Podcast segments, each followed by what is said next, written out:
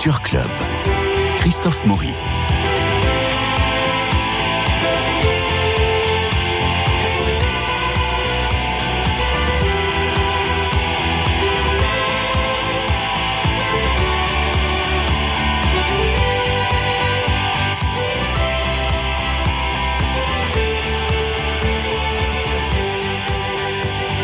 Trois films, trois chroniqueurs, Marie-Noël Tranchant, Dominique Borde et Bernard Bidiodi. Bonjour à tous les trois. Bonjour. Mais aujourd'hui, ce sera un tout petit peu différent car nous étions si impatients de voir les Trois Mousquetaires, le blockbuster français, on allait voir ce qu'on allait voir, que nous avons pensé consacrer l'émission entière à ce seul film. Et puis là, eh ben, patatras, il suffit d'ouvrir la croix pour lire, je cite euh, Céline Roudin, euh, confiée au réalisateur d'Eiffel, cette version des Trois Mousquetaires entend revisiter le film de Cap et d'épée en lui apportant une touche de modernité, mais ni le casting aux interprétations disparates, ni l'esthétique très sombre, ni le soupçon de second degré ne parviennent à faire décoller le film. Alors on écoute tout de suite la bande-annonce et je pense qu'on va pas mal discuter. Voici donc euh, les diables que je dois gronder. Excusez-moi. Vous croyez que cela va suffire? On ne se fait pas justice soi-même. C'était un peu plus ras celui-là, je l'embrancherais bien. hein. Un droit qui m'appartient à moi. Et à moi seul. Qui est cet enfant? D'Artagnan, votre majesté. Trois duels en trois heures avec trois mousquetaires. Monsieur Athos a le droit de me tuer en premier, Monsieur Porthos en second et Aramis en dernier. Je vous prie de m'excuser par avance si je ne peux contenter tout le monde. Euh, Je vous trouve bien arrogant, jeune homme. C'est ma seule richesse. Et je la mets tout entière au service de Sa Majesté. Je suis euh, Charles d'Artagnan. J'ai bien connu votre père. Que puis-je faire pour son fils? Aussi loin que je me souvienne, j'ai toujours voulu être mousquetaire. Vous allez rejoindre les cadets. Et peut-être un jour, vous serez mousquetaire. Ils sont sept, nous sommes trois. Il me semble à moi que nous sommes quatre. Tu veux pas le tuer, s'il te plaît? Il m'exaspère. Cette rivalité entre nos troupes est ridicule. Retenez vos soldats, je retiendrai les miens. Il est dit des difficultés. Morte et enterrée. On ne peut pas laisser faire ça. Mais il est innocent. Vous voulez donc que je déclare la guerre aux protestants et à l'Angleterre Le cardinal fera tout pour faire tomber la reine. Alors vous entendez euh, la musique. Cette musique est une orchestration de Pastime Paradise de, C- de Stevie Wonder de 1972. On écoute les débuts.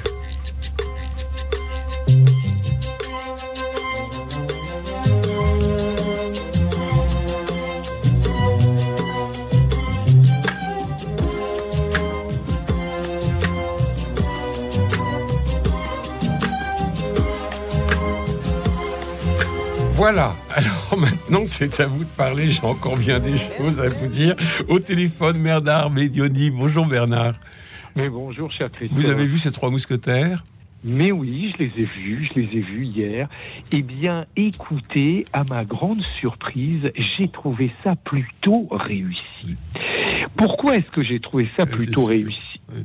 Parce Oui, que pourquoi? vous avez, parce que vous avez, quoi qu'on en dise, de la fougue, du panache, que l'ode à l'amitié est tout de même euh, vivace ici, et que surtout l'ennui n'est jamais là. Alors bien sûr, il y a des erreurs, bien sûr, il y a des fautes de goût, bien sûr, tous les acteurs sont beaucoup trop vieux et on lâche qu'ont les mousquetaires dans 20 ans après, c'est-à-dire 20 ans après les trois mousquetaires. Même le jeune François Civil, qui est d'ailleurs, j'ai trouvé tout à fait convaincant d'Artagnan, c'est un acteur qui avait 32 ans au moment du tournage, c'est-à-dire 12 ans de trop euh, pour interpréter euh, pour interpréter d'Artagnan. D'autant que, le d'années roi le, d'autant que le roi le place dans les cadets parce qu'il n'a pas l'âge pour entrer chez les mousquetaires. Alors, il y a ce problème-là, et il y a même Louis XIII qui dit Ah, qui est donc cet enfant? Mais oui. mais enfin, François Civil, il fait pas enfant, il faut pas exagérer. Alors, c'est vrai qu'il y a euh, cette réserve qui est une réserve majeure. Et Anne d'Autriche peut- qui parle avec un accent anglais, ça vous gêne pas? Non, Bah oui, c'est non, ça. mais Vicky Cripps n'est pas, n'est pas anglaise, hein, nullement, nullement. Enfin, elle elle- parle, elle, Elle a un Elle accent anglo-saxon. Elle a peut-être parce qu'elle veut parler avec Buckingham. Pour ça. Mais qu'il- maintenant, maintenant, il y a quand même quelques moments du roman qui sont assez euh, que l'on retrouve, notamment le, le triple duel du début. Sinon, c'est vrai que le film est très infidèle, mais il y a quel... alors très infidèle pour l'histoire des Ferrets, très infidèle pour Porthos. D'ailleurs, c'est peut-être celui qui est le moins convaincant. Euh, c'est Pio Marmaille. Pas besoin de dire qu'il est homo. Oui, ça c'est un peu ridicule. Mais c'est totalement ridicule. Ça c'est un petit peu ridicule. La mésentente euh, survenue euh, donc euh, avec Athos et puis Athos, il, enfin cette mésaventure plutôt, ça c'est purement purement inventé. Mais ce qui est intéressant, c'est que ça ne manque pas de séduction, avec notamment la scène dans l'abbaye où Buckingham et la reine d'Anne d'Autriche vont être protégés par deux des mousquetaires. La cavalcade au bord de la falaise est très belle esthétiquement. Le tableau des Valcourt, qui est aussi une pure invention. Là, ce sont des innovations qui ne sont pas qui ne sont pas ridicules. Euh, on peut trouver qu'Athos ici ressemble beaucoup à Don Quichotte physiquement.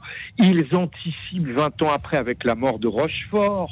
L'homme de Mingue est tué dans 20 ans après et pas dans les Trois Mousquetaires. Mais ces traversées du temps ne sont pas inintéressantes. Et les femmes qui tirent au petit pistolet, euh, qui est extrêmement précis, comme si on, était dans James Bond.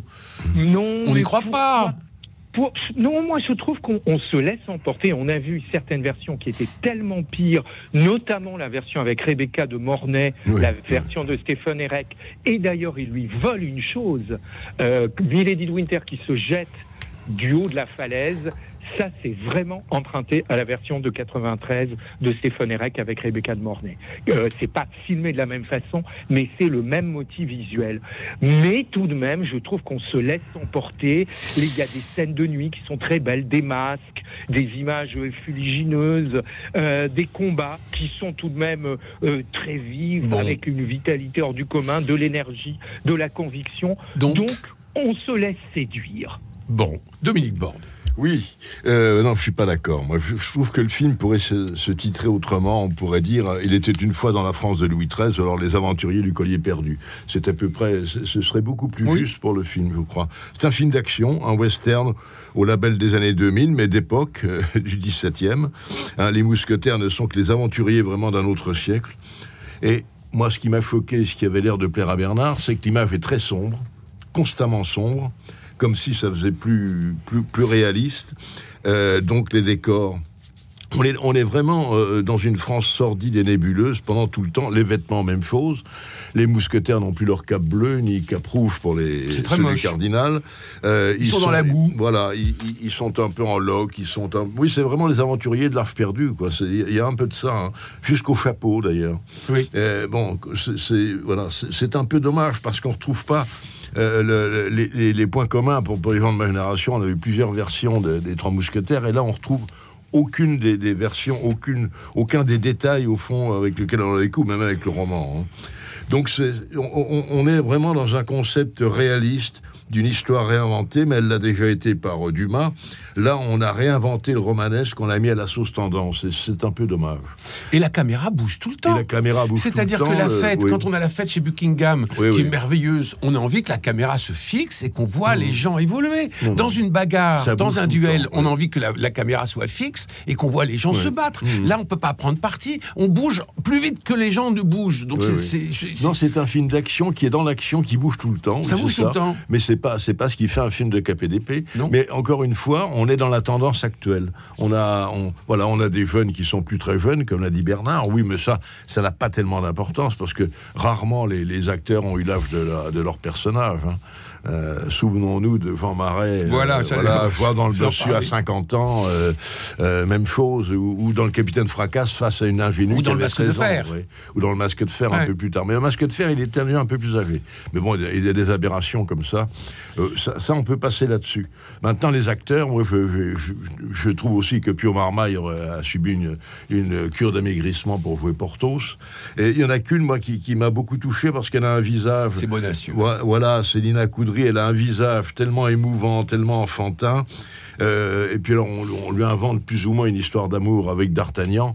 On insiste beaucoup sur cette histoire d'amour. Bon, c'est charmant. C'est dans le roman. C'est dans le roman, mais là, on insiste plus que dans les autres films. Mm. Mais elle est tellement charmante qu'elle emporte l'adhésion. Voilà. Marie-Noël Tranchant. Ben oui, y a... ça commence avec un combat gadouilleux mm. avant le titre. Euh, sous la pluie. Qui donne, sous la pluie, qui donne la tonalité du film, euh, très très, très brune, toujours, euh, des lumières euh, très en sombres, fait. très, très terreux. C'est pas. Alors, c'est. Un côté, il y a un côté euh, western à la Sergio Leone. D'ailleurs, il emprunte vraiment les, certains personnages, codes, les costumes, euh, Les grands manteaux. effet, les, Oui, des- ça, des- ouais. Donc tout ça est assez euh, ténébreux, euh, Et glauque. sinistre, euh, avec, un, avec l'ironie qui va avec, mais y on entend même la fameuse réplique « tais-toi et creuse Hmm. qui, est, qui est quand même inattendue, mais au bord d'une tombe. « Tais-toi et creuse » qui est fait la, Avec le fossoyeur qui est unijambiste. Oui, oui. qui est donc, donc ce côté contaminé par le par Sergio Leone, Dominique a dit ça pourrait être il était une fois. Moi, j'élargirais la chose. Je trouve que c'est encore plus vague que ça. C'est il était une fois en Occident. Parce qu'on peut pas dire qu'on soit vraiment en France, euh, dans la France de Louis XIII. On est en effet quelque On part le- en Occident. On voit le Louvre a- sans la pyramide. Oui. c'est Versailles, laisser. euh, ce qui est étonnant, c'est que cette, cette contamination, en effet, par le, par le western crépusculaire, euh, ils sont tous euh, dépenaillés. Moi, j'imagine pas une seconde Athos comme ça, complètement hirsute et débraillé. Je ne pense pas qu'Athos puisse être comme ça. Il est angoissé tout de même. Ça, c'est le Non, mais personnage angoissé, le plus c'est angoissé. angoissé, c'est un trait de caractère, c'est pas- un non, mais costume. il, le- porte sur son physique. Non, non, on peut être parfaitement. Athos est parfaitement grand seigneur et droit. L'angoisse, elle est intérieure, intime. On il, peut veut, être il veut le porter sur son physique. Et on manque, alors avec ce combat gadouilleux qui fait l'ouverture, on manque cette euh, merveilleuse arrivée de D'Artagnan sur sa jument bouton d'or, Ah oui, directement tombée de son sud-ouest euh, rocailleux. Et, euh, Il, il pourra avoir l'accent. Il Il pourra avoir l'accent Parce que, quand, euh, parce que quand il arrive, c'est un plouc. Il arrive à Paris ouais. sur un cheval jaune, Oui, avec, jument bouton d'or, oui, avec un accent, euh, et, euh, il se Et on voit qu'il est complètement, oui, décalé. Alors, ce qui est, il y a des scènes pas mal. En effet, Allez, Bernard sauver- a cité la rencontre. La rencontre est très bonne dans les escaliers. Oui, ça va vite. Il, Ouais, hop, euh, ça, à- à- Oui, ouais, ça c'est fidèle. C'est fidèle, ça. Le triple duel et l'arrivée Ouais. des gardes du cardinal, ça c'est bien aussi. Mhm. On, on entre bien dans l'action. Mais hum, ensuite, il y a un côté sérieux qui donne au film un côté un aspect monumental. Mhm. Il y a des, hum, des idées de remettre l'histoire de Dumas dans la grande histoire, c'est-à-dire au Alors, milieu. Eric Ruff, Eric Ruff est... Un Richelieu formidable. C'est oui. Oui, mais on non, mais les peu, hein. personnages sont, pas mal. Mais donc, l'idée de remettre euh, l'histoire euh, légendaire, Ouais. devenue légendaire des Trois Mousquetaires dans la grande histoire, c'est-à-dire euh, dans les guerres de religion, Mmh. dans le- les rapports euh, complexes avec euh, l'Angleterre, avec l'Autriche, Mmh. euh, l'Espagne des Habsbourg. Euh, pourquoi pas, mais ce n'est pas très abouti et ça donne quelque chose d'un peu solennel et empesé. Et alors justement, moi je trouve que le réalisateur a oublié la gaieté du roman. Ah, mais oui, c'est la le grand mot. gaieté du roman Il qui fait une joyeuse virilité qui a tant plu aux garçons que nous étions quand on avait 10 Même ans et qu'on filles, faisait ça. permettez, Et- permettez. et même Mm. filles. Euh, c'est un goût de vivre, et c'est ce goût de vivre qu'exprimait Francis Lopez dans son opérette éponyme. On écoute.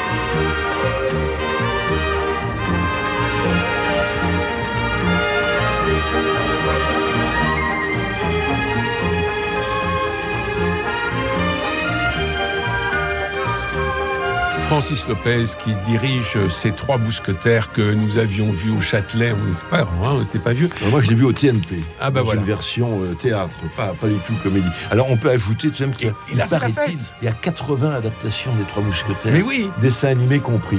Mais là, c'est la fête et vous entendez cette, cette joyeuse euh, énergie, cet élan de la jeunesse que l'on va retrouver au siège de La Rochelle quand ils sont avec euh, le, le Gevrey Chambertin, vous savez, à s'envoyer les bouteilles comme ça, Euh, et Porthos qui se, euh, qui se délecte de tout ça. On a Athos qui, en effet, a son chagrin. euh, pour des... Et puis, on a euh, Aramis toujours pris entre la vocation religieuse et puis l'amour Oui, des femmes. oui, oui. Et il y a une très bonne préface de Roger Nimier d'ailleurs sur Les Trois Mousquetaires qui montre que c'est un, un, un livre assez misogyne Oui, puisque bah oui, ce oui. sont les hommes uniquement qui sortent qui triomphant, euh, triomphant de ça puisque la petite Bonacieux elle meurt Elle meurt. et, euh, et la Milady elle va être Elle condamnée à mort aussi, elle, sera, elle, Et- sera, elle sera décapitée. et elle sera décapitée par, Mais- le, par le gars de Béthune, par le bourreau Voilà, de par le Béthune. bourreau de Béthune. Mais il faut dire que euh, le pauvre Athos a été mal marié, puisqu'il était marié avec elle au début, Et oui. avant qu'elle soit marquée au fer rouge avec la fleur de lys. etc. Non, c'est vrai que les femmes n'ont pas un très beau rôle. Anne d'Autriche, en fait, historiquement parlant, n'a jamais été la maîtresse de, De Buckingham. de Buckingham.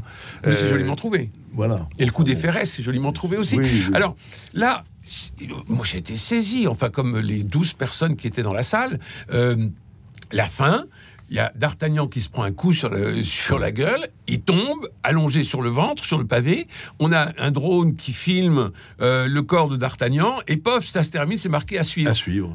Ouais. Mais non, mais non, mais même si on fait en deux épisodes, on n'est pas sur Netflix, on va Ouais, pas ouais. euh, voir l'épisode suivant dans les 10 oui, minutes. Ça, c'est les productions actuelles. Ça, c'est ça, je- c'est le côté blockbuster. Mais je trouve ça choquant. Moi, ça, ça m'a, ça m'a Ouais, bien énervé. Euh, Marie-Noël, et puis peut-être que Bernard, vous avez des choses à nous dire? Alors, Oui, oui. Oui. Alors, Marie-Noël. Moi, Christophe, je rebondis sur ce mot gaieté. Oui. En effet, c'est ça qui m'a manqué. C'est ça qui m'a manqué. Et le paradoxe, c'est cette légèreté, cet, cet allant, Eh oui. cette, allégresse Ce très panache. française. Ce panache. C'est- Mais oui. C'est Cyrano de Bergerac. Alors, c'est étonnant. Mmh. Ben, bien sûr, ils Évidemment. sont cousins. C'est le sud-ouest, c'est les Gascons. et paradoxalement, euh, ces trois mousquetaires-là vont emprunter des choses au western et, de- et Et on oublie- Hollywood. On oublie le goût français. Et, mais, mais surtout, paradoxalement, c'est Hollywood qui a le mieux traduit cette légèreté et cette allégresse et cette bravoure, cette furia française. Oui. C'est Hollywood qui l'a donné, avec Douglas Fairbanks, euh, avec euh. Gene- Gene Kelly, Jenny Kelly dans le, dans le, Sidney, dans c'est le ça film de. George Sidney, oui. bien sûr. Oui. Là, il, retrouve, il, il trouve un équivalent américain très spontané à Mm. cette allégresse, euh, cette bravoure, cette gaieté française. Et D'Artagnan n'est les pas Français, non. Et D'Artagnan n'est pas Zorro. Mais on peut, si on parle des autres adaptations, il y en avait une qui, qui avait plu aussi à Bernard. euh, c'est celle de Richard Lester qui était sortie dans les années formidable. 70, Oui, oui, oui. qui avait beaucoup 73. d'humour en deux parties aussi, avec euh, Faye Dunaway, avec Michael York. euh, Avec Jean une distribution ex- extraordinaire, avec Jean-Pierre Cassel en Louis XIII, avec Oui, Charlton. Heston en Richelieu. Alors ça avait de l'ampleur, ça avait et, et Raquel Welch en Madame Bonacieux. C'était très inattendu, mais elle Mm. était très sexy.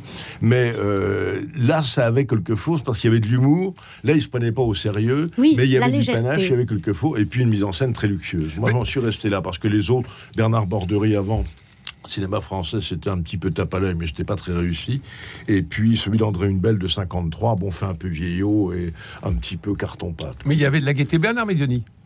Oui, moi je ne suis pas tout à fait d'accord avec mes camarades quand ils disent qu'il n'y a pas du tout de gaieté, parce que toutes les scènes avec Louis XIII, à savoir Louis Garrel, il joue d'ailleurs de manière assez comique, de manière avec pas mal d'ironie. Et puis je rappelle, je crois que personne d'entre vous ne l'a dit, que l'adaptation et les dialogues sont dus à Mathieu Delaporte et Alexandre de la Patelière, qui sont les auteurs du prénom, la pièce comique qui avait eu tellement de succès. Il y a des moments drôles. Euh, ce n'est pas, bien sûr, on ne retrouve pas la fougue de la version avec Gene Kelly, et et encore moins celle de Richard Lester de 73, qui est à mon avis peut-être l'une des meilleures versions.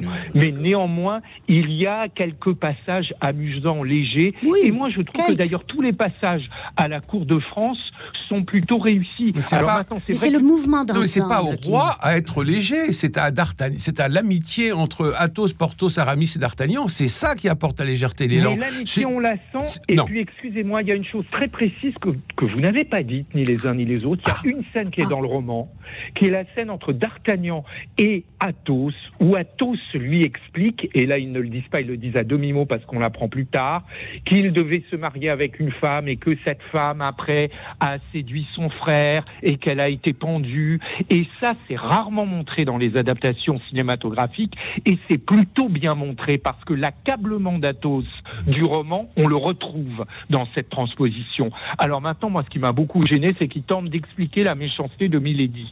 Dans le roman, Milady est méchante parce qu'elle est méchante. Et là, on cherche absolument à trouver presque une légitimité à, euh, à son vice, euh, à sa sournoiserie, euh, et ça, c'est un petit peu ridicule. Alors de même, par exemple, une réplique d'Aramis, mais tu peux le tuer, s'il te plaît, il m'insupporte. Mm. Là, on n'est pas du tout, du tout dans le 19e siècle. Qu'aucun des valets ne soit là, ni Planchet, Planchet, joué par Bourville, vous vous souvenez? Oh, ça, c'est dans une benne, c'est dans une benne en 53. C'était formidable. Il a semé les gardes du cardinal. Mais oui, c'était formidable. Et, Planchet est très important dans le, dans le roman. Là, on le voit pas beaucoup. Là, on le voit pas du tout.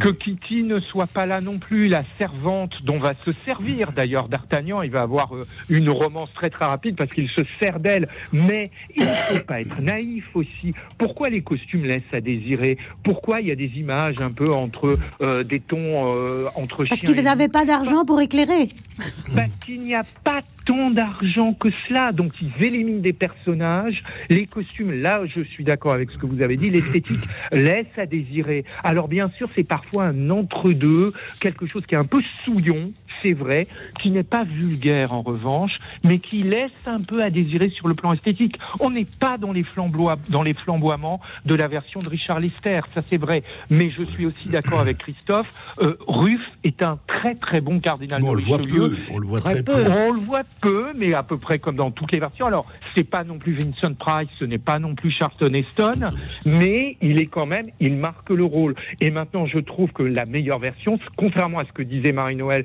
elle disait que c'était les Américains qui avaient le mieux traduit ça, c'est la version d'Henri Diamant-Berger de 1921.